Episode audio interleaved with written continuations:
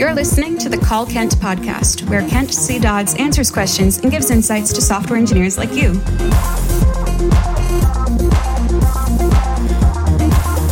Now, let's hear the call. Hi, Kent. My name is Harun. Just a quick question for you. Uh, I'm planning to learn front-end architecture, and uh, I would like to uh, know if there is any high quality material. Maybe you can suggest uh, some uh, good people in that field, their blogs, their books if they have, or their courses, whatever. So that's it. Thanks.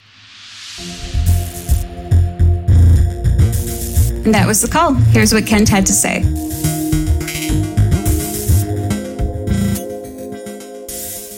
Hi, Harun. Thank you so much for the question. This is a um, a challenging one for me because I don't actually read books. Um, however, I did discover that there is a book that um, is on uh, that that actually is an audiobook, which is pretty unusual for software related books.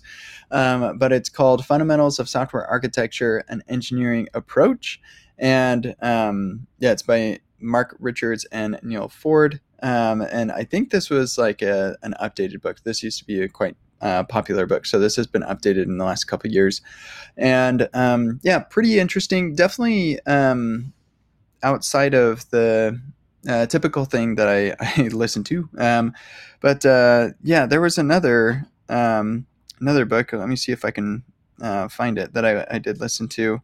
Uh, yeah, so the Pragmatic Programmer 20th Anniversary Edition, Second Edition, Your Journey to Mastery. So I, I also listened to this one uh, by Dave Thomas and Andy Hunt.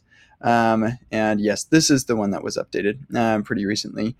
Um, and for both of these, uh, honestly, it's it's difficult, I think, to understand some of the things that uh, are uh, discussed when you don't have actual in-field experience. And I can't even imagine trying to teach this subject to people who uh, don't have the experience that um, created that knowledge in the first place. Um, because this is really just the the sort of thing you need to have in-field experience to to gain.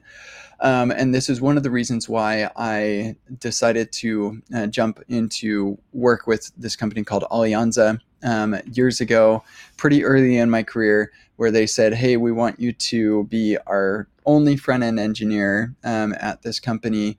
Uh, and so I was just thrust into every aspect of what it meant to be a front end engineer. And it was very helpful for me uh, early on in my career.